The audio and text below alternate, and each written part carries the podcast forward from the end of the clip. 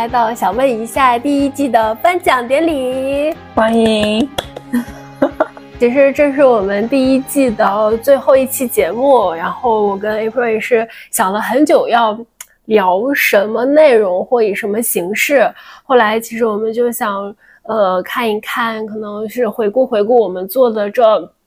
将近十期的播客的感受和未来的一个展望。然后中途呢，又想到说，其实我们也可以给我们做这些期颁一个奖，才会有刚刚说的颁奖典礼这个东西。后续的话，我们呃，我也会在总结的时候来去呃跟大家分享分享，站在我们两个的角度来看，哪一些节目对我们有一些特殊的情感吧。其实从做第一期的时候就已经开始幻想最后一期应该怎么做了，然后那个时候想说每一期都会写很丰富的大纲，然后想最后一期就直接很 free 的去去谈就好了，能想到哪就说到哪。然后当时我记得我们还觉得说十期好远啊，在对，在年底，然后结果现在就已经到了，就是说一眨眼儿，哎，怎么就开始第十期了？哦，是的呀，我感觉说就是好像这半年一下很恍惚的就到了现在。对。其实就是我们应该是我们录第一期的时候，咱俩都属于无业游民的状态。我现在还是无业游民。在聊，然后就是在对，就是在聊这个裸辞相关的内容，然后也不知道，就是当时甚至当时我记得我们去做排班表的时候，还想着说万一找到了工作呢，或者怎么样啊什么的。就当时，其实我当时做那个表的时候，也不知道是否真的能。一直真的坚持十期什么的，但是后来我就觉得做着做着，就发现，哎呀，这个目标慢慢就要达成了，就还挺开心的。就是从就在现在再回顾那第一天录制的那个感觉，我觉得整体来讲，这我们也录了九期，快十期了，我就觉得有达到自己最初想想要的，就是单去分享啊、记录啊这个的这个小愿望吧。就整体录下来，我会觉得播客。就对于我而言，就是一个很，就是我的一个事儿了，已经变成原来我其实没有觉得它一定是一个什么特别特别重要的事儿，就更多像个兴趣。但我现在真的是把它当一个事儿来做了。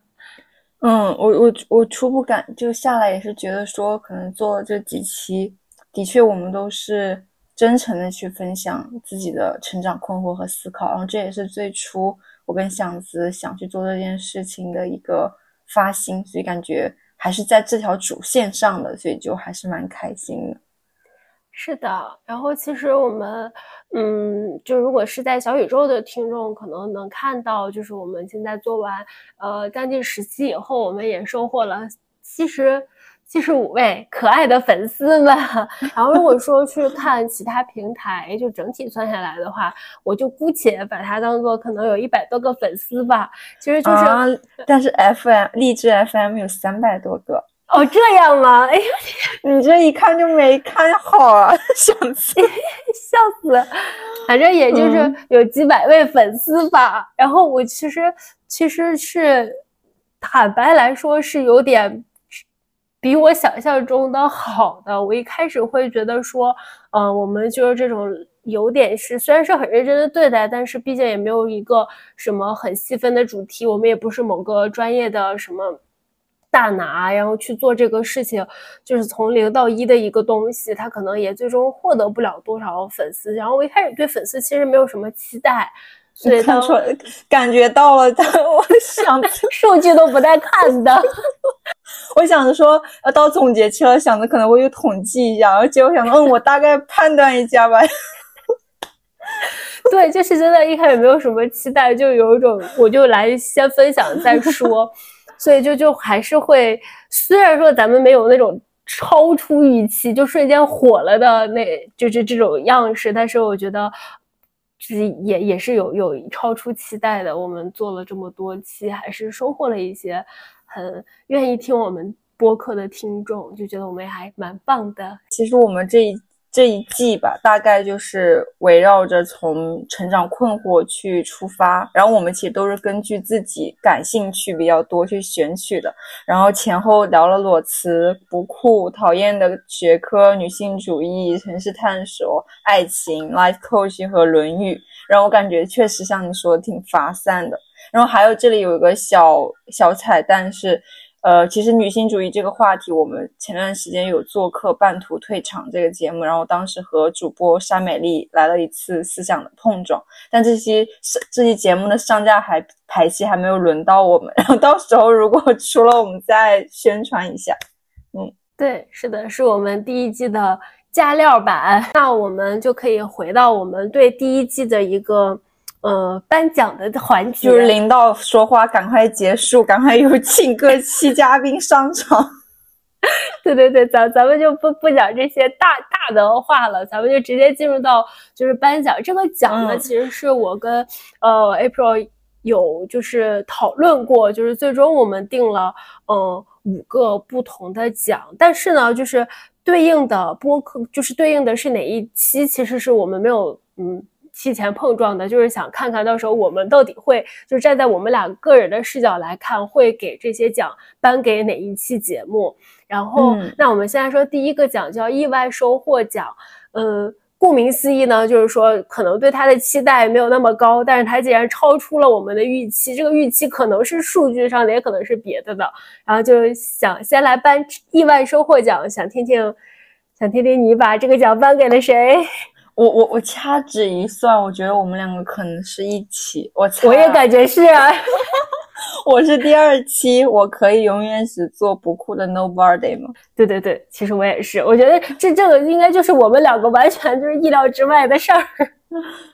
对，因为当时这一期的收听量在各个平台都是最高的。然后当时在荔枝 FM 上的收听量达到有一点三万，然后也进了那个月的生活榜的第三名。然后也因为这一期，然后 Able Poster 的修仙排行，我们的节目进了一百三十四名，也是我们获得的最高的名次了。就本季再也无法企及的高度，然后在这一刻定格。是的，而且是第二期，就是有一种啊，刚做就就就还能火，就哎，咱要火了吗？啊，然后结果哎，一个最高的顶点，然后荡下来。对，其实嗯，我其实我也颁给了这一期，然后我我在一开始。其实我对这个话题很感兴趣，就很想聊，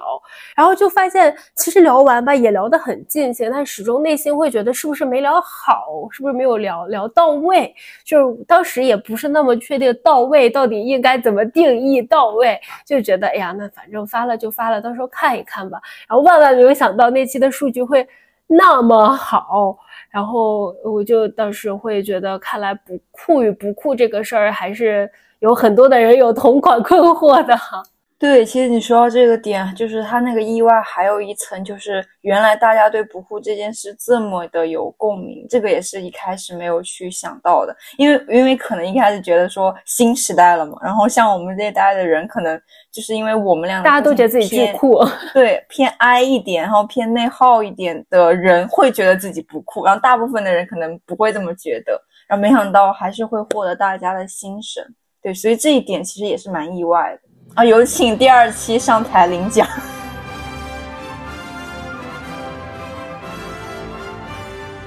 好的，然后那我们第二个奖定义的叫最具挑战奖，就是想想先听听你觉得就是最具挑战的一期是哪一期？我把这个奖呢颁给了第四期，就是串第一次串台的那一期，就是。在不同城市中迁徙的我们如何抉择安身之处？当时就是我是我跟响子第一次去呃跟别人合作去做一期节目，然后那个时候因为我们俩也刚做没多久，所以我觉得我们自己的对谈也没有很熟悉，然后又又又有一个新的方式进来，所以。呃，对我来说，当时是很具挑战的，而且我们从前期的策划，它不再是我们两个人了嘛，然后我们还要去考虑更多的因素在里面，所以它从前期策划到后期的录出来、剪出来，其实整个过程都还蛮挑战的。而且还有一个点就是，它最后其实也没有那么顺利，就是这期节目可能最后只在我们这里上架了。然后因为节目调性的不同，嗯，所以其实他一开始是满怀着最饱满的心去做，但他结果没有完全按照计划性去走，所以他也是对心态的一个挑战。所以我就把这个奖在我心目中颁给了第四期。嗯。确实是你这么一说，我觉得确实还蛮有挑战的。然后 我，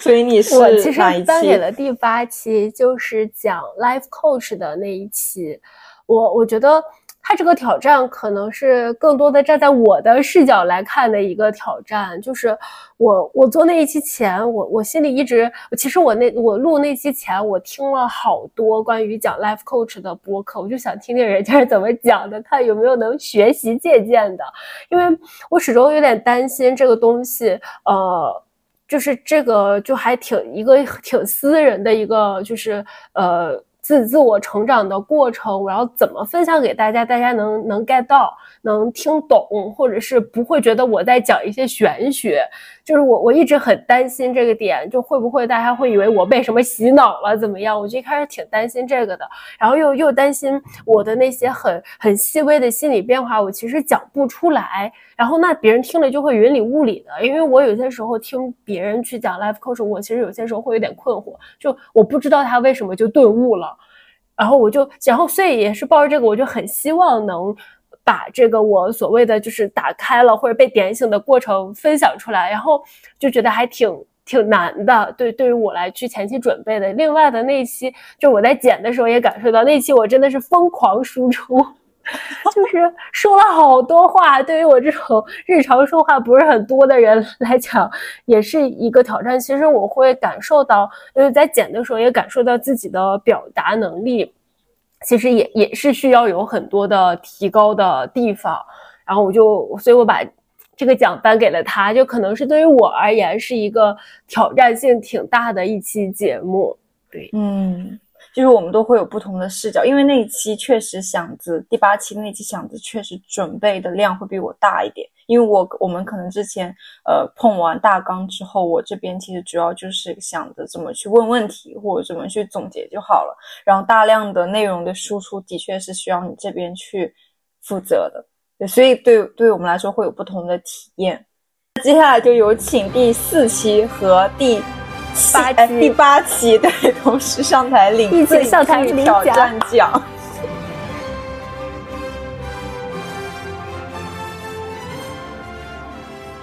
那我们就来开第三个奖。第三个奖呢，嗯，叫最佳体验奖。其实也就是说，无论是录啊，或者是在准备的过程中，就是体验感比较强的一个奖吧。然后，那这个就我先来说，我颁给了谁？嗯，其实我是颁给了，其实这个奖，我我我换了好多，我好期待，我换了超多期，觉得始终觉得。没有什么很那个，就是很很匹配的，或者是有太多想放的，就是这这种心情。那最终最终，我其实是颁给了第六期讲爱情的那一期。哦，为什么？就是你知道为什么叫这？就是说，我觉得核心是围绕着我是怎么定义这个体验的。然后首先呢，就是呃这一期就是其实我们录了两遍嘛，而且录制前后其实，嗯，我我是觉得我的情绪上和脑之中很多的起伏还挺多。多的，就我觉得可能是要回忆过往，就会有很多的回忆涌上心头。哦，对，当时我我记得想着跟我说，他疯狂循环孙燕姿的风衣，然后在里面找到一些自己的情绪的点。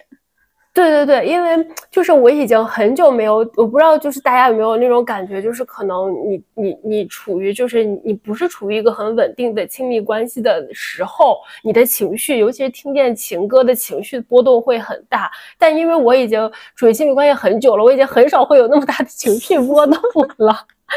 所以就是那期因为要聊嘛，就会要去回忆，去去有一种把自己放在那个时候的自己身上去看，我那个时候到底是怎么想的，什么感觉，为什么最终没有走走到一起什么的，就是会有一些有很多的情绪涌上来，我会觉得那个体验还挺好玩的，这是一个。还有一个呢，就是爆料一下，那天其实录制的时候还喝了酒，这个体验也蛮不错的。原来是这样。我记得响子喝酒上头的那个尾，那个叫什么弧度弧长是蛮久的。对，是的。我记得他当时先喝了，然后结果都录完了才上头。对，录的时候由于需要极度极度用脑，就感觉就根本那个那个酒劲儿都都没没往上头。录完了，觉得松懈了，瞬间上头了。所以这一期能够在你录制的时候就上头，确实是一个不错的体验。对对，这个就是颁给了第六期。好呀，你的是你的角度还蛮特别的。我是颁给了第九期，就是最近的一期，就是听了二十多年的道理，如今才知道可以这样读《论语》。我是很从做播客的视角去切的。因为呃，从第一期录制，我觉得走到第八期才开始吧，我我才慢慢的觉得这个事情能比较快的上手了。就曾经去说的话，比如说像现在这个录制的情况，都还蛮紧张的，紧张感非常大。所以一开始第一期特别像读稿，然后到后面慢慢的会有在说话的自然感。所以到第九期的时候，我才觉得是。从第一期到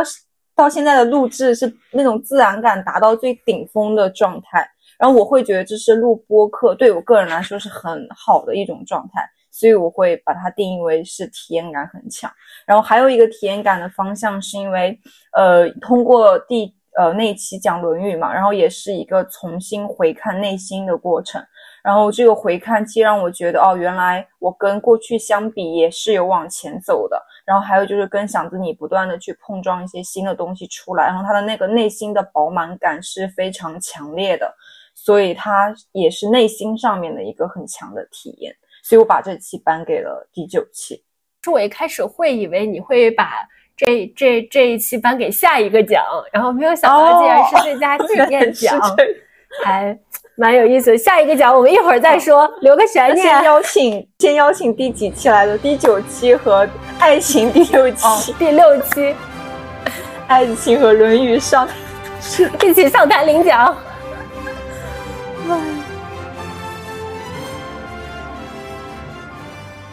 下一个奖就第四个奖呢，我们的命名叫自己开心奖，就是。就是很随心的，就是自己无论是自己聊开心了，还是说就是我我就很任性，我就想讲这个话题，就整体就主打一个开心的讲，就想想先听听，嗯，你颁给了哪一期？我我现在觉得这一期我们俩会不会又颁给同一期了？就是因为你刚刚猜测，不一定是吗？我是颁给了第四期，哎，不是第四期，不好意思，我是颁给了下辈子你还愿意做女生那一期。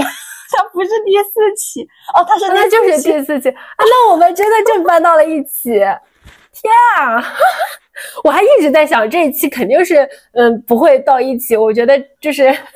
蛮蛮奇特的因为我你刚刚说你觉得我会把这一期搬给第九期《论语》，然后我就猜那可能我们俩就撞在一起了。因为我我自己的原因是因为。我当时聊得非常的爽，就是那种有一种内心呃多年的想法喷涌而出，然后通过这样的一个途径，因为那一期是聊女性主义嘛，然后而且我们并不是用很偏激的方式去表达，呃，所以它还是蛮一个新的突破口，而且会有自我突破的感觉。然后但是呢，我并不知晓这这个东西它讲出去能带来多大的影响。或者说它能起多大的波浪，这些好像都不重要，所以重要就是自己聊的开心。嗯，对，是我我会觉得我的开心点是，其实也是聊的过程和聊完以后就很爽。其实聊之前不是很多担心嘛，我就觉得我聊完的开心，可能一方面是某种程度上有把自己内心的想法表达出来、发泄出来的开心，还有一种是觉得我好像突破了自己的一些顾虑。然后去真的去做了一些，嗯，发生，我会觉得，哦，那我觉得还是挺开心、挺有意义的。然后就是，那就最终它的影响有多少，或者就是说，呃，会不会被骂，或者是被怎么样，我都觉得无所谓，就是自己很开心。我觉得自己做到了，就是呃突破和发生，对于我而言就是开心的事情。所以，嗯。这期我们俩还蛮像的，对对，就是感受。是的，那我们就有请第四期上台领奖，鼓掌鼓掌，欢迎。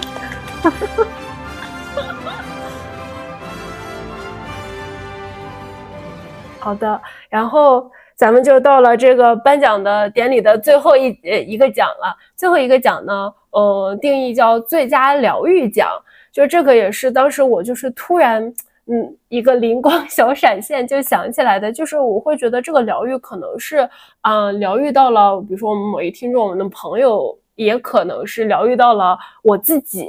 然后，嗯，所以说就想设定这样一个奖。我这其实我颁这个奖，是我想蛮久的，这是我想的最久的一个奖。然后我最后把它颁给了第一期裸辞，不过是人生中存在的某种选择。就是他，因为是我们做的第一期，然后我当时我们俩当时裸辞可能没多久，然后当时那个内心的感想是比较饱满的，然后在一个饱满的情况下去发散思路，我觉得其实对于我来说，它是一种自洽的疗愈吧，就会给那个时候做裸辞这个决定，其实做了一个 ending，然后给新的可能往线下走做了一个开始，这样子。然后其次是那期出来的一个反馈是很出乎意料的，因为一开始去做播客这件事情，可能就是出于兴趣嘛。然后大家结果反馈就是说，无论是像一束光也好，或者说是被点亮也好，而他们其实他他们会呃传递温暖给我。就我嗯，暂且不说能给他人带来的疗愈有多少，其实他们这种很温暖的话语，反而其实也是对我们自己做播客这件事的人来说，也是一种疗愈。对，所以我最后会觉得说，第一期的意义很非凡，就在我心中很非凡，所以我把这个最佳疗愈奖颁给了他。嗯，是，其实我当时也有纠结要不要选第一期来着，但是我后来其实是选了。嗯，第三期就是聊爱恨交织的学科的那一期。其实那个过程，好像我印象里是我讲完以后的很多的想法，我应该也没有跟你去分享过。就是我我会为什么说我觉得它有疗愈到我？就是呃，我记得当时你也有跟我说过，你觉得我当时我我在那一期的表达是很很有力力量，还是怎怎么怎么个意思？反正就大概意思是不像前几期可能会。整体会怯一点，那那期就真的是有一种不管不管别人了，我就要说出来的那那那个气势。然后我会觉得那期我从聊完，然后到剪到发，都给了我一个力量，就是说，呃，其实我当时学学数学的时候，可能对我来说是有很多痛苦的地方。然后，但是呢，我又隐隐觉得它这个东西对我的底层有改变，或者它又是一个牵绊，对我来说是一个羁绊。然后我就一直没有想想，其实没有 get 到它到底在牵绊的。我是什么？但是其实是那期应该是聊完发完以后，嗯，我应该是确定了我的呃，也就现在的工作，当时是确定了一个方向，然后我就突然意识到说，这么多年从十八岁开始学数学，一直到学完或者一直到现在，它对我的那个影响，竟然是，呃。让我知道了我做什么事情，或者是我我我擅长什么，或者是我做什么事情是真的快乐的。他真的是其实是告诉我了这个道理，但是他这个道理过了很多年，通过很多的形式，甚至通过播客型让我讲出来形式，才让我真正真正才回到我这里，让我知道说，哦，原来我真的沉浸式的去做思考。这个这个时候是我的心流时刻，是我非常快乐的时候，是我脑子中就是放烟花的那种时刻。然后是那个时候，我觉得那天应该是嗯发完了那一期，我就给自己说，可能就是这么多年来，我一直觉得自己数学学的没有那么好，是数学系里的学渣，或者是数学对我的影响有好有坏，它一直在影响着我。最终最终告诉我的是这个道理，我觉得是有一点点对我个人而言有被疗愈到。所以就是我把这个奖颁给了他。虽然说这一期可能大家听起来会觉得，呃，嗯，就是像就是很难去很强的 relate 到，但对于我来说，我确实有被疗被自己疗愈到了，所以就颁给了他。嗯，确实，我我我现在也是记得当时就是想着你那一期，因为我们也是线下第一次录录制，唯一一次，然后会觉得他就是你你是。真的是很饱满的在输出，就好像是把前几年对于学数学的爱恨情仇，在那一刻都进行一个宣泄或或者是释怀也好，确实是可以感受到的。嗯，其实这里会想引申一下，就是会觉得说做播客这件事情，就是说它的一个意义所在，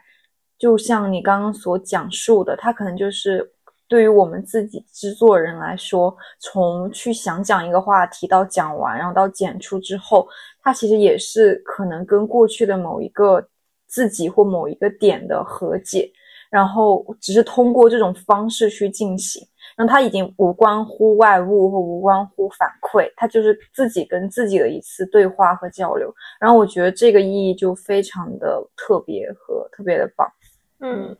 是的，嗯，这就是创作的魅力。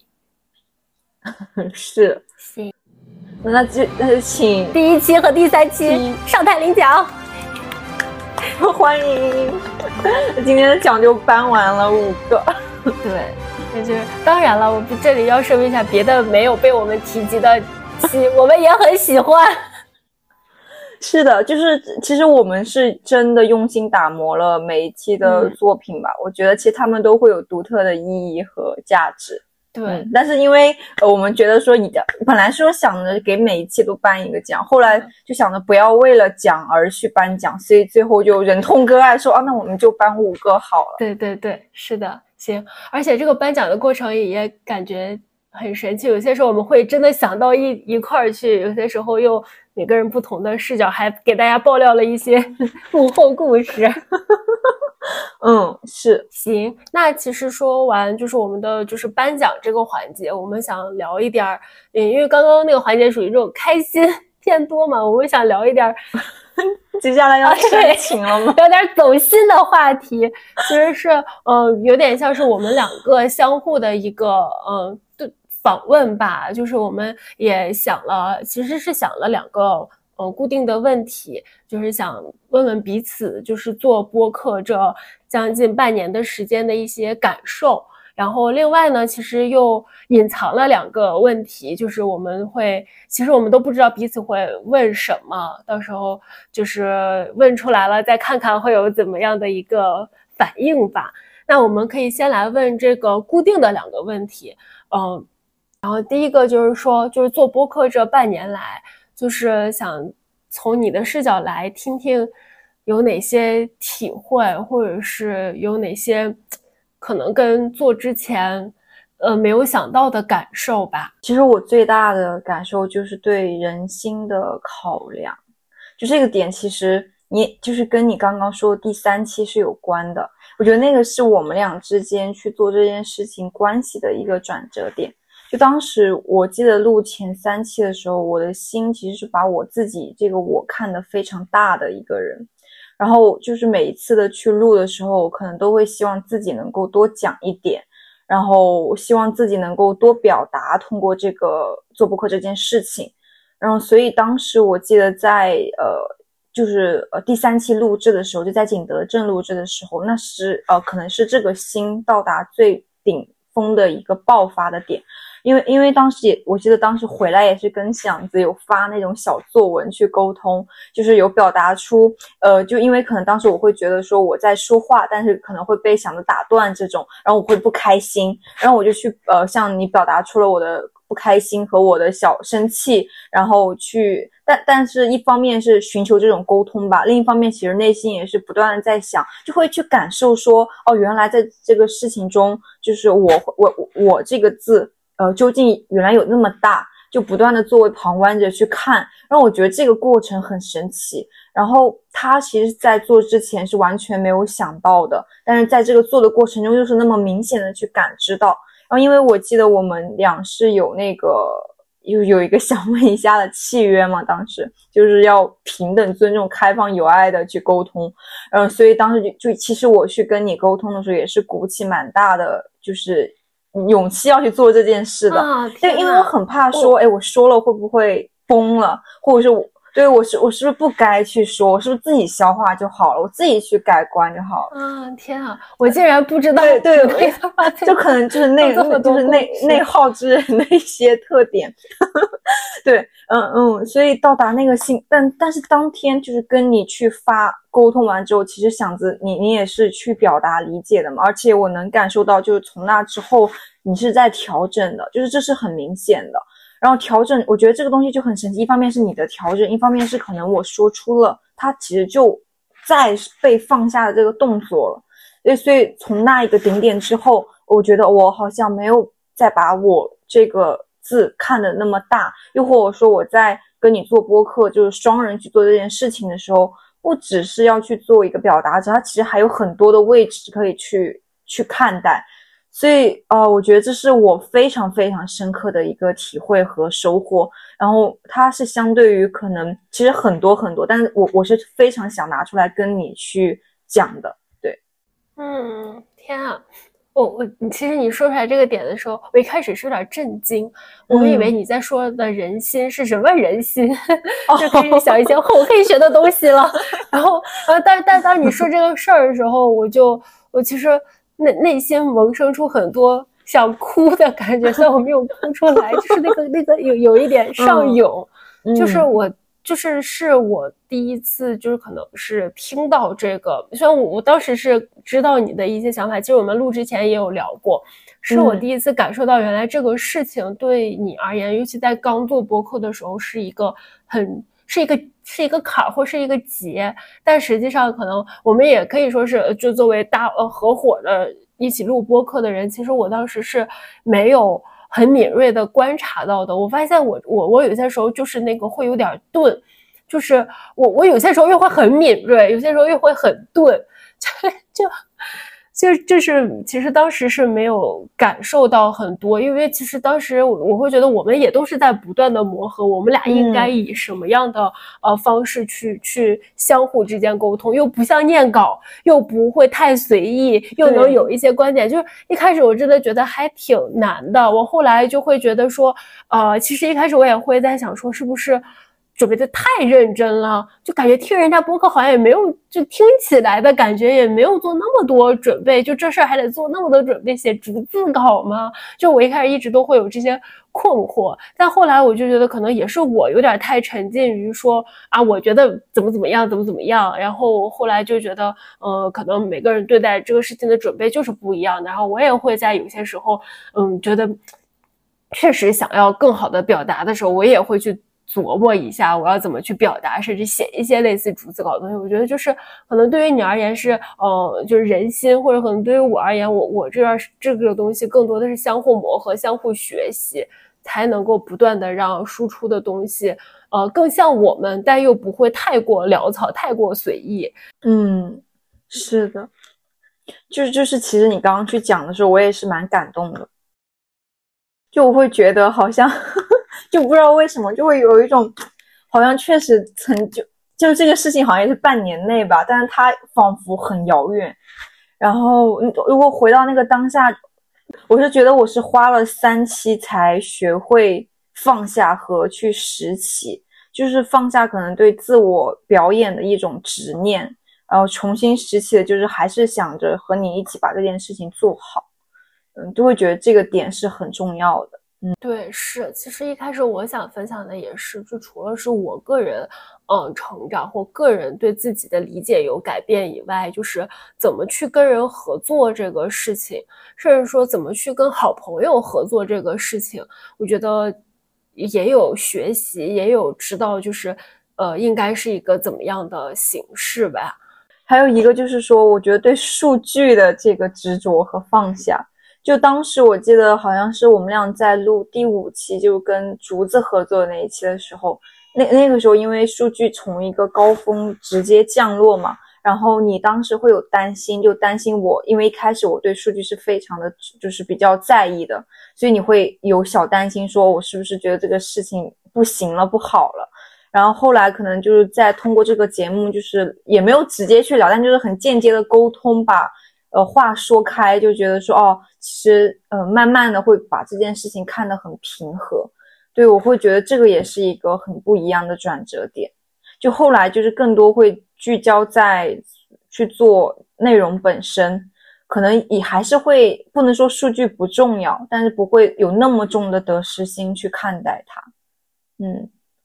就我还蛮想听你去分享，就你当时。会对，就是对我会担心，我很在意这件事情，是担心我不想做吗，还是什么？就这段心路，因为你也没有真的会跟我去聊过，我还蛮想借这一个契机去去去沟通一下，对，去聊一聊。其实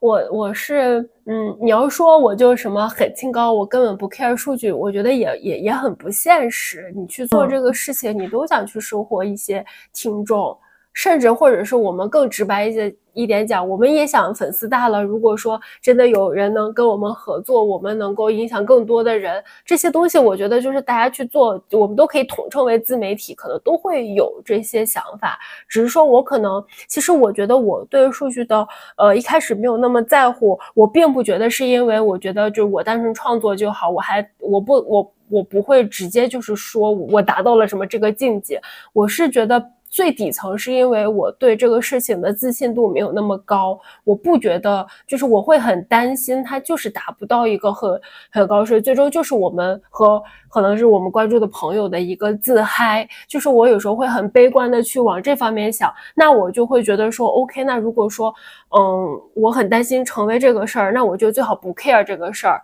我就纯做内容，走到哪儿算哪儿。就我会，我有些时候会因为自己把所谓的最坏的结果想到，所以就就会开始就屏蔽这些东西。其实最开始是因为这个，但是我其实感受到了，因为每次其实其实我也会看有多少那个呃。听的量啊什么，但我会觉得你可能会还蛮希望，就是这个量能上去的。然后我就感觉说，那如果说我们就是一开始有，尤其是我们又是做了第二期，达到了一个峰值，就会有，其实人都会有惯性想，那第三期会不会又又有这样子的峰值？我们会不会又出现一个类似第二期的作品？就我觉得这些都还挺。正常的，然后我我其实最核心担心就会是担心你觉得做着做着也没有多少人听了，你不想做了，然后就我其实最最害怕的是这个，然后我就会其实有些时候会隐隐的一些担心，但我又会感觉好像这这也没什么，就是可能我我当时会觉得也没有什么是需要就很严肃的坐下来我们聊一聊这个事儿的事儿，我就没有在就是专门的就是专门把这个事情去去进行一个沟通吧，但我后来我也感受到了。你你对这个数据，呃，不会有那么的执着。虽然，其实，在你没有讲那个之前，我我其实也不知道是因为什么。我说，难道是 被我洗脑了吗？但我觉得应该也不是。对，然后就是我其实说，直到现在，你说我对数据，嗯，不 care 吗？我我还是觉得我不是，就是我也会看，我也会去看哪一期好像多一点，它为什么多？呃，哪一期可能少一点，它为什么少？但是我我好像我一直希望达到的状态是我不会受数据的影响所影响我的表达，或者是我不会受数据的影响所影响我想去说的东西，想要去所谓创作的东西，我还是会觉得我是有有想要去聊的话题。那我我就先就是先满脑子想的就是我怎么能把这一期做好，然后再看。呃，就是它的结果是什么？因为有些时候结果其实蛮不可控的。我就觉得，那如果这个结果它并不是说我努力就能控制的话，那我就先把我能努力的部分努力好，就是扎扎实实的去输出，然后定期的去输出。我觉得那剩下的就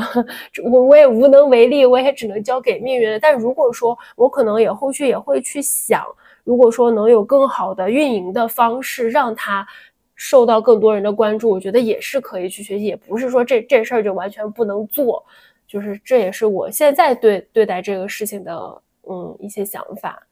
原来是这个样子，因因为因因为因为咱们在最初的时候有不是拟定那个想为你下的契约嘛，它里面其实就有一点，就是说如果。之后我们两个有一方就是初心变了，觉得这个事儿不想做了，你也可以开放沟通的。但是，但是一经放弃，就是就不可以回头的。所以，就是本着这个这一条的话，就是也不会那么轻易的就觉得哦，那我这事儿就这样，我就不干了。对我觉得这个今后其实都是可以很 open 的去谈的。那我来分享一下，其实我刚刚也也也也也也也分享了一些我的体会，我可能想再加一个更多的是我的视角看我自己的一些体会吧。就是我原来或者是我在工作的场合，甚至可能我现在在我工作的场合，大家可能或者是外人更多的会给我定义为是一个我话不是很多的人，甚至会定义为说我声音很小的人。虽然我确实 承认我的声音有些时候有点太小了，但是就整体就会就是给人的是这样子的感受吧。但是我内心又会觉得，其实我脑子中每天有好多的小想法会冒出来。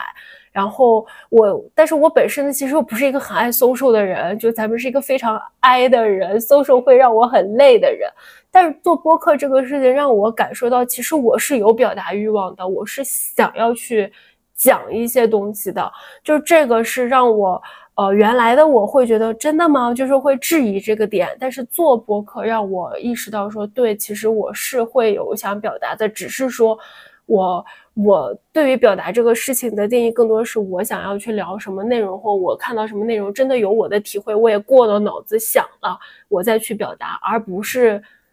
随随意的各种各种搜索，各种各种那种就是非常外向的表达，那个倒倒不太像是深度交流。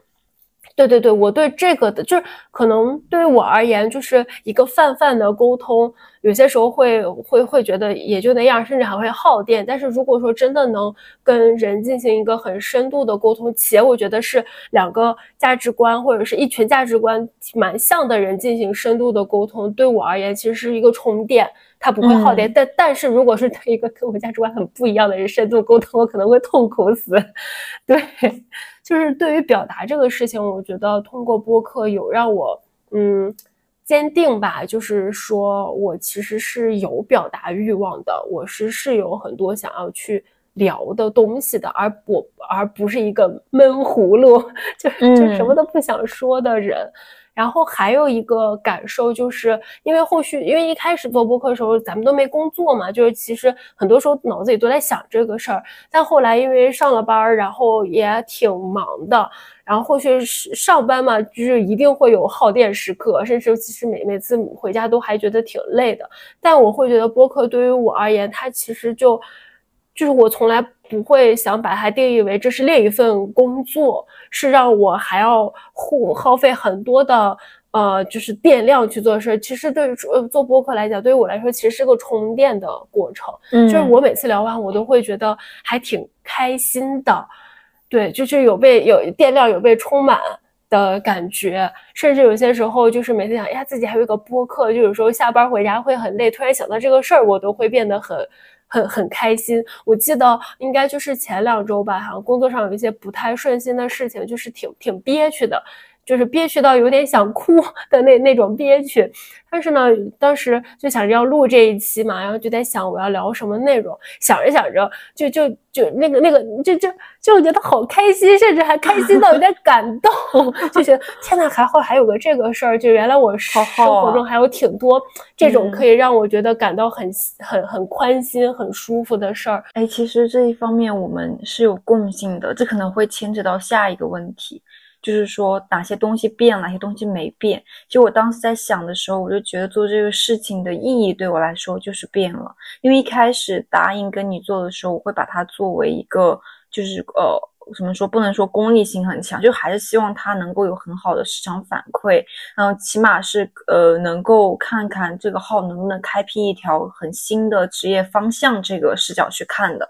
但是，可能做着做着它没有那么快，但是呢，我如今去看的话。就是像你刚刚说，它其实是对于我自身生活的一个丰富性的开拓。就我记得做到第几期，应该是女生那一期的时候，然后有一个好友给我发了一篇呃，就是微信文，就是说他觉得就是自己有一个自己的小项目去做是一件很棒的事情。然后我当时其实也是有被这句话打动的。就像你说，你其实像，因为我现在还没有工作，所以我体会不到在工作上被耗之后通过播客充电的感受。但是你所描述的那种状态，我觉得就是对他最好的一种诠释。对，然后还有就是，呃，就是像我们这种，我们俩都是 INFJ，我觉得我们这种就是不，我们很不喜欢就是慢慢而谈，但是我们很需要深度交流。然后因为呃，我们两个把就是每个月两次这种交流的时间给固定下来了，所以就会保证我无论做什么，我每个月都会跟响子去做。两次可以非常深度的对话。然后它不仅是训练了我的表达，其实它也是无无论是向内看也好，还是去发散也好，我觉得那种思想的共鸣是非常大的一个能量的交替，它就是很像生活的调味剂。就我觉得这个东西就特别的棒，它它是它已经超出了可能原先的设想。是，其实这个点可能对于我而言是没变的东西，就是我一开始对博客的定义就是我想去跟身边的好朋友去做深度的沟通，因为其实，在做播客前，我都其实我已经感受到说我对这种很深呃很深度的沟通是有需求的。我觉得总是一些泛泛而谈，我觉得挺没意思的。那如果这样，还不如我自己在家，哪怕我就不动脑不思考，我觉得也挺好的。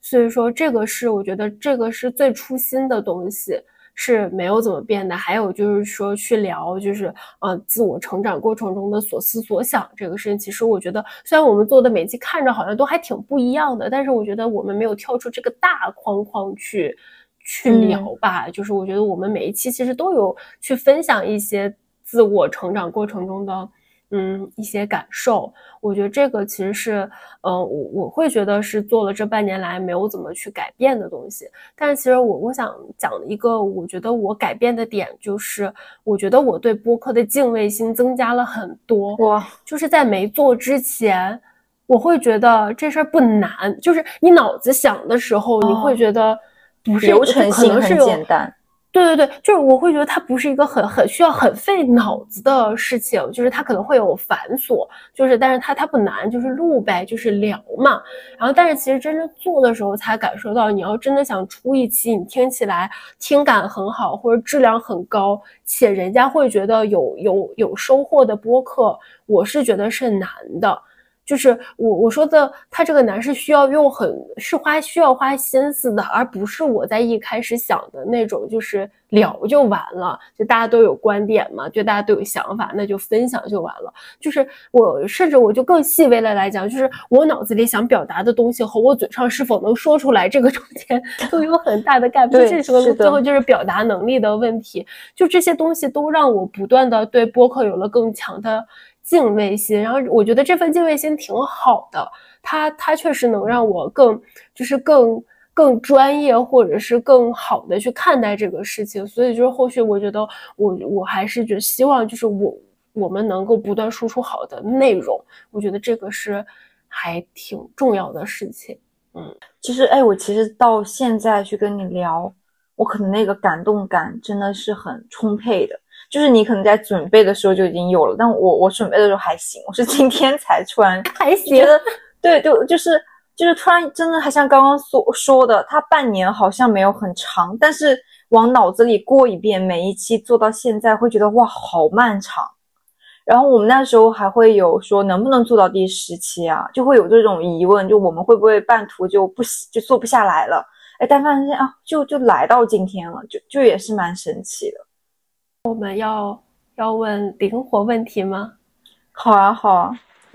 我很好奇，你准你问你你准备了什么问题？啊，我发现就是上面聊完以后，突然就让我有些问题已经覆盖了，是吧？对，没事，我可以问一问。就是，嗯，第一个问题啊，我其实是想问你有没有哪一刻就真的想放弃？哎呦，我天呐！我问的是你有没有至暗时刻。啊，对，大概就是这这这种，我我觉得可能我我刚是也猜想到可能会有这个问题，就是想放弃就不想录了，觉得好 累呀的，或者是觉得没什么意义的时候。说说实话，真没有，就是就是可能我觉得这 说起来有点假，但是是真的没有，就是就是会有很一，就是会有可能我我我想问的那个至暗时刻，就比如说我剪辑的时候，其实会头痛。然后还有就是我怎么就觉得我说不好，就是我的表达怎么就上不去呢？我怎么就是讲不好呢？或者是这个节目做出来就是跟我想的不一样？就这些时刻其实是蛮困扰我的。但是就无论是或呃有再大的情绪，都都没有想过要放弃。就是当时其实其实这个点其实也是我蛮呃。有有一点小困惑的，就是其实我一直都会笃定说这十期会做完，虽然说会呃会有说啊它好遥远这种感慨。但是，但是我觉得想着就是有的时候会说啊，我们真的就是要录到第十期了吗？就会给我一种啊，你中间会觉得他录不到，就会有这种疑问在这儿。对对对，其实这个也是蛮想去交流的。嗯嗯，因为我我一直都会觉得说中间会发生什么事情，我是不可预估的。哦，就是我我这个人就是总喜欢想最坏的结局，我觉得这样不太好。对，也在慢慢改，但是我我意识到，就是我很喜欢把一个事情最坏的，就我觉得我最坏打算能接受的话，任何情况我都可以接受。就我会抱着这个心理，那我就会想，如果说中途无论是你或者我不想录了，那要怎么办？那就不录了吗？还是说是否能捡起来？我其实原来脑子里有有过过这个想法，但是我我内心会有一个感觉是大概率不会不录。或者说，如果真哪哪一两期觉得大家都很累，那我可以拖一拖。我好像确实没有，只是虽然说我会想到这个最坏的想法，但我自己会给自己答案又是那种，哪怕就是咱们原来说的两呃隔一周更一次，我我隔两周更一次呢，可能最终也会更。就我最终还是会回到这个想法，就是对于我而言，我觉得倒是没有说很想放弃的时候。虽然有时候工作很忙的时候会觉得有点累。但我又会每次发之前啊，或者是会想要有这么好的内容，还是想给它发出来，就是有这个想法的时候，就不会说，那我就是下下一期就还想录，就是又又开始上瘾了，就就会有这种心。但至暗时刻的话，嗯。我就直接回答你你那个问题了。其实我我也有，就是我的至暗时刻，嗯，可以分两个部分，因为我主要是就是咱们录完是我我剪辑的次数还是多一点嘛。就我还记得我们聊二十岁的那一期，其实那个音质不是很好。就我平常剪辑的时候，我是心态非常平和的，就是那种非常沉浸式剪辑，就恨不得哪怕我是晚上剪的，我不睡我都想给它剪完的那种。但那期剪到我真的是想摔电脑，就是我觉得这个音质怎么这么差，但。由于由于我的这个技术能力确实不太行，我就觉得，哎呀，我就感觉好好难挽回啊，好心累啊。但是我后来又会觉得说它，但是内容其实我觉得还是值得去分享的啊。那我就忍一忍针对音质的这个要求吧，我就我就说还是硬着头皮给它剪下来了。但是剪的那个过程，其实我的心里的起伏还是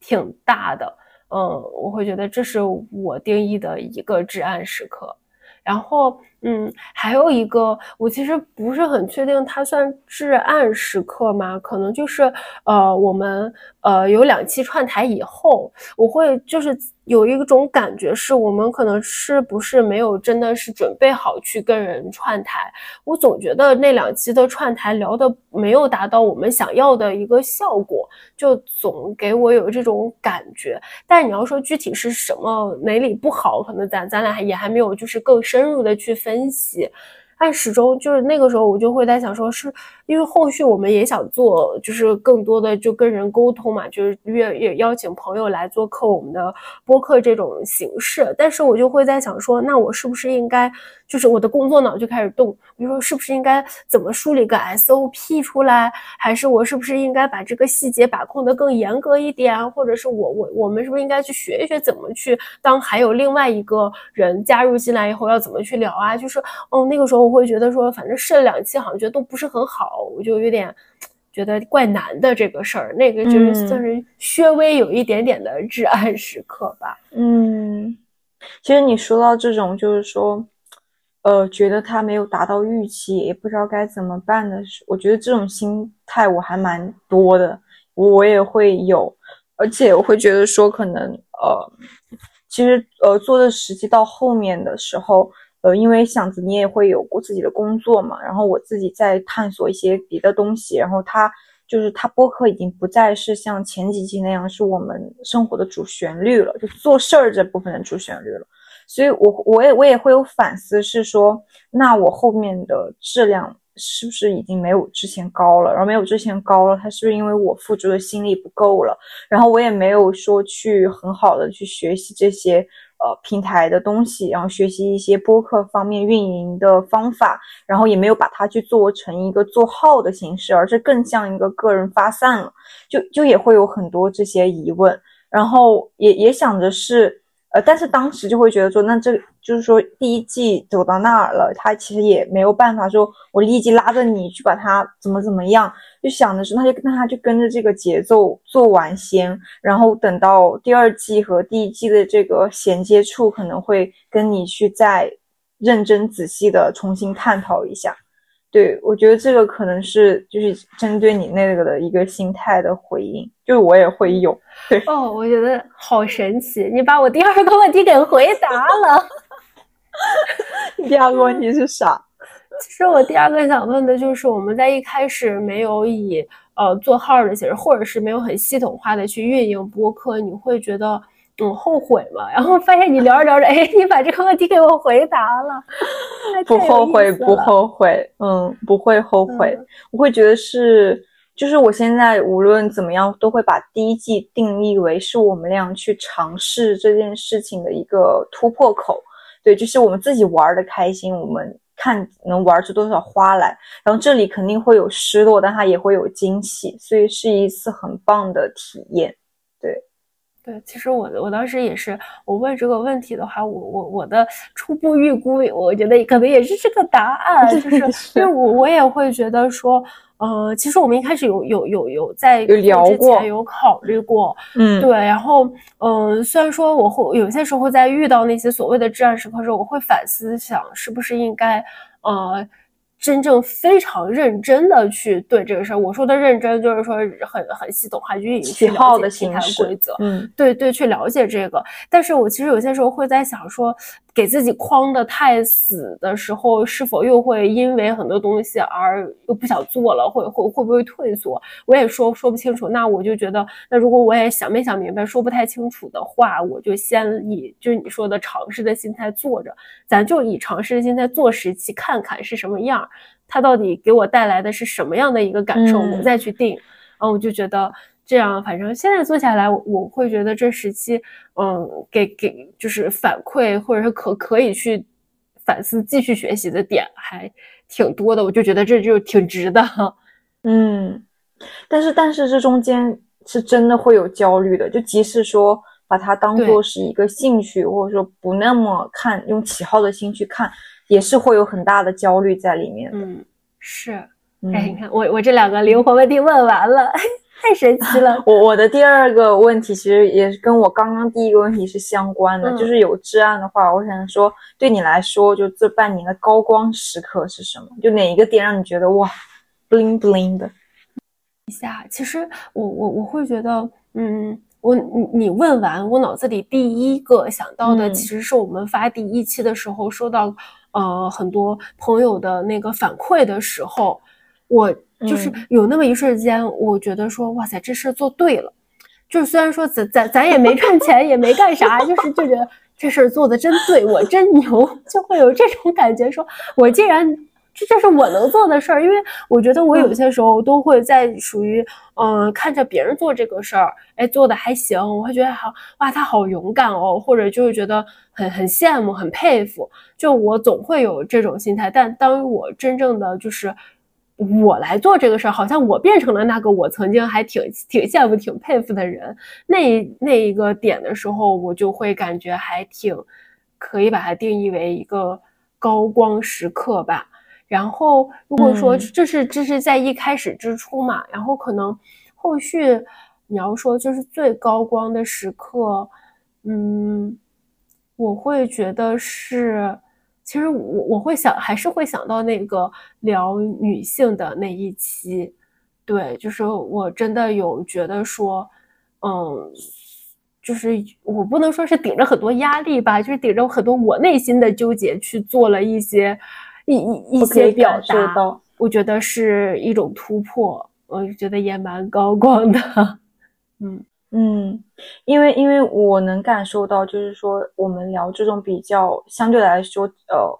话题感或者说呃针锋那个相对或议论性很强的时候，其实想着内心很比较会会会会担心可能会遭到一些比较负面的反馈，对。然后我觉得确实顶着这种压力去突破的话，的确是一个很大的不一样的开始。嗯，其实对于我来说的高光时刻，我我我一开始会想说是看到一万多播放量的数字，还是说呃看到我们进入前三的这种排行名。但是呃说实话，看到这些数字的时候是会开心的，嗯，但但是嗯，如果说再慢慢去回味的话，会觉得它嗯就是那些能够长久留存在内心的。有有温度的点，其实还是像你刚刚分享的第一个，就是那种可能大家的很温暖的反馈，其实是很很不一样的。就是这个也是我在做播客之前没有没有想到的，就是我没有意想到，就是呃，比如说不论是用户还是订阅者还是粉丝的反馈的一些真心的反馈，能够带来这么大的力量，就那个力量是真的温暖到心窝里的 心坎儿里的那种。好欣喜，嗯，是的，嗯，是。其实我我会觉得这是交流的一种魅力。是的，是的。然后你刚刚说的时候。我突然想到，好像我其实还有一个好开心的时刻，就是其实我们一开始的粉丝很多都是我们认识的人，咱们两个还会问，就是这人你认识吗？对对。直到出现那个我们都不认识的人的时候，我就太好奇了。我虽然我至今不知道这位粉丝是谁，就是当我们的粉丝数里会有一些我们不认识的人去关注的时候，我我还是还挺开心的。对，哎，你说到这里，我想感谢一位订阅者，他应该是叫，他是薯条哥，我就记得，就是为什么不酷的薯条哥，反正我不知道他的头像是一个薯条，然后我他因为他有关注我我自己的那个账号，他应该是通过不酷那一期啊关注到我，当时就，但是因为小宇宙没有开通那种私信功能，是的。对，所以我就会觉得，我我嗯，确实就是有一个陌生的人，因为一个东西，他愿意选择我们，这个感觉是真的很美好的一个很奇妙事情。嗯，好呀，我们快乐走心都聊完了，也就是回望过去的 部分已经结束了，我们就要来到 展望未来的部分了。对，就是嗯，我们也想再来嗯。分享一下，就是我们下一季，嗯，会想要聊哪些内容吧？就是我可以先简单说，就是我们下一季的话，嗯，呃，就是其实有想过挺多不一样的方式，就有可能还是我我跟 April 两个人聊，然后我们也有考虑，嗯，我们也在考虑吧，就是要不要邀请。我们身边的朋友或我们认识的比较有有趣的人、有意思的人，邀请大家来我们呃节目去分享。就是其实我我我在想这个时候，就突然想到当时啊，应该是聊《论语》的时候，你有说过的，无论是见自己、见众生什么的。虽然说咱们达不到那个最后的那个那个 level，但是其实我觉得就是能，如果能邀请不同的人来去聊，对于我们而言，或者对于我们听众而言，都是一个很好的去嗯了解。不一样人，或者是不一样价值观，或者是很很多元的这了解世界多元的这个渠道吧，这也是我这也是我们下一季会去考虑的一些方向。然后，那我们其实也想去，其实这个后续其实我们俩一开始也没有对，就是可能也想发散的去聊聊看，嗯，对于新的一季，我们到底想聊什么样的？话题吧，或者就是也可以两个说，呃，第一季没聊的哪哪些话题，或者是聊第一季过程中突然萌生出来的哪些话题，我们也就是也想发散的去聊一聊。后续的话，我们也会把这些话题作为作为一个呃那个可以投票的环节，也想听听就是呃听众对哪些话题比较感兴趣，我们就努力的在新一季给它聊出来。对，就是我我我可以想，我可以先分享分享，就是我我当时脑子里想到了一些，可能是我我个人或者是嗯一一有有萌生出来的一些小话题吧，就是嗯，一个是说，我记得我当时好像有提到，就是关于身材相关的呃交流和沟通，因为我是其实我从小一生一直到。二十多岁以后，才逐渐的、逐步、逐步的对我的身材不会有很强的焦虑感，或者是不会厌恶我的身材什么的。所以，就是我对于这个话题，虽然我觉得它也许只是一期，或者也许是是一两期，我们没有想好它可能是什么形式聊，但是我始终觉得这个话题，嗯，对于我而言，嗯，我也想听听，可能听听你对这个的感觉，甚至听听别人对他的呃反馈，或者是别人是怎么去不断的和解，或者也许人家根本都不用和解，就跟这这方面的，嗯，我会觉得还是一个蛮感兴趣的话题。其实还有一个想聊的话题是关于。嗯，我我给它定义为就加引号的吃苦教育，或者就是那种，呃，努一定要逼迫你去努力的一个一个一个感受，这个激励的模式吧，是否还嗯，就是符合当代年轻人？这个其实我还挺想。去问问不一样的人，或者说我们两个去聊一聊的。还有一个的话，也是我们也聊过的，就是那个重新开始的人，就是可能会去聊聊不同的人，就是他这个重新开始，可能就是看我们后续要怎么去定义啦。他可可能是裸辞以后再去再再去开始新的行业，呃，也许是别的所谓的重新开始，这这都可以。就这个也是想我当下能想到的，就是这三个大的话题吧。嗯其实我在话题上面我没有那么发散，就可能我只想到一个围绕着一个大主题，就是说可能二零二四年对于每一个可能来的嘉宾说什么是更重要的。然后因为伴随着那个时间维度的不同，一开始的人他没有办法去说能不有有没有实现这个重要的事情什么，但到后面可以。变化就说，哎，你有没有实现呀，或怎么样？就是他可能会围绕这一个主题做一个延展，这是一个形式。然后第二个形式，其实我是抛开主题的一个大的想法，就是做一个让想法变成声音这样子的，呃，一个一一期一季都是围绕着这个。然后这一它的目的就是因为。我觉得我们身边有很多都会说我很想做播客，但是因为很多原因我没有开始，或者说我没有那个契机找到合适的人一起做。那第二季有没有可能去成为大家的节目？就我们只是给一个平台，然后就每一期邀请，我们给舞台，大家对，是的，每一期一个人话自己带一个主题过来。然后这个主题可以由这个嘉宾提供，但是我们需要协商，因为我们 还是要把握平台的调性嘛。我们的调性不能乱聊，所以我们可能要去协商之后去聊一个他想聊，但是又可能要符合平台调性的东西。其实我们是通过我们的一起的协作，去帮助这个嘉宾能够实现通过播客发声这样子的一个体验。就我会，所以我会把它定成一个大标题，叫“让想法变成声音”。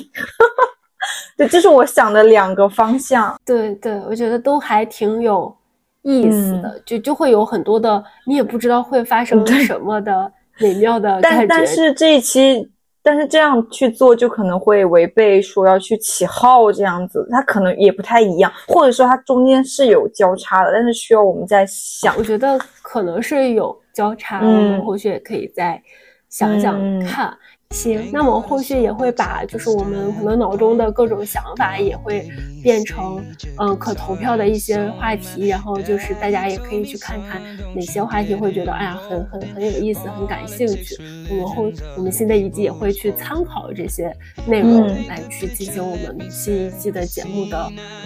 怎么讲呢安排吧。嗯，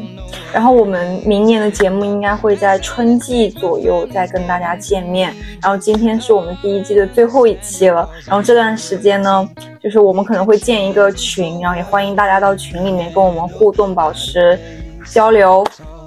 嗯，我们终于可以知道我们的粉丝朋友们都是 都来自哪哪里，长什么也不一定长什么样子，都是什么样的人了。现在都是一些数字，然后感觉非常感谢这一这半年吧，这半年多有七十五位愿意关注我们，然后也有非常多。愿意收听我们节目的伙伴，还有鼓励和支持我们的亲朋好友，是的，非常的感谢。希望大家在新一季还能继续对我们保持关注。嗯，然后我们的节目可能是。本季的最后一次陪伴了，然后也祝大家之后都好好的。对，大家如果想我们，也可以听听我们往季的节目，哪哪哪一季哪一期没听，可以回去听一听。有什么想法也可以，到时候我们建了群，也可以在群里去沟通。嗯，那就是，嗯，一确实非常感谢。能够关注我们的朋友，也希望大家持续的能在各大播客平台关注我们。那我就不说剩下的那么多了，我们就下季见。好，下季见，撒花。love and understanding positivity. We could change this whole world with a piano, add a bass, some guitar, grab a beat, and go. I'm just a boy with a one man show. No university, no degree, but Lord knows everybody's talking about exponential growth and the stock market crashing in their portfolios. While I'll be sitting here with a song that I wrote, saying love could change the world.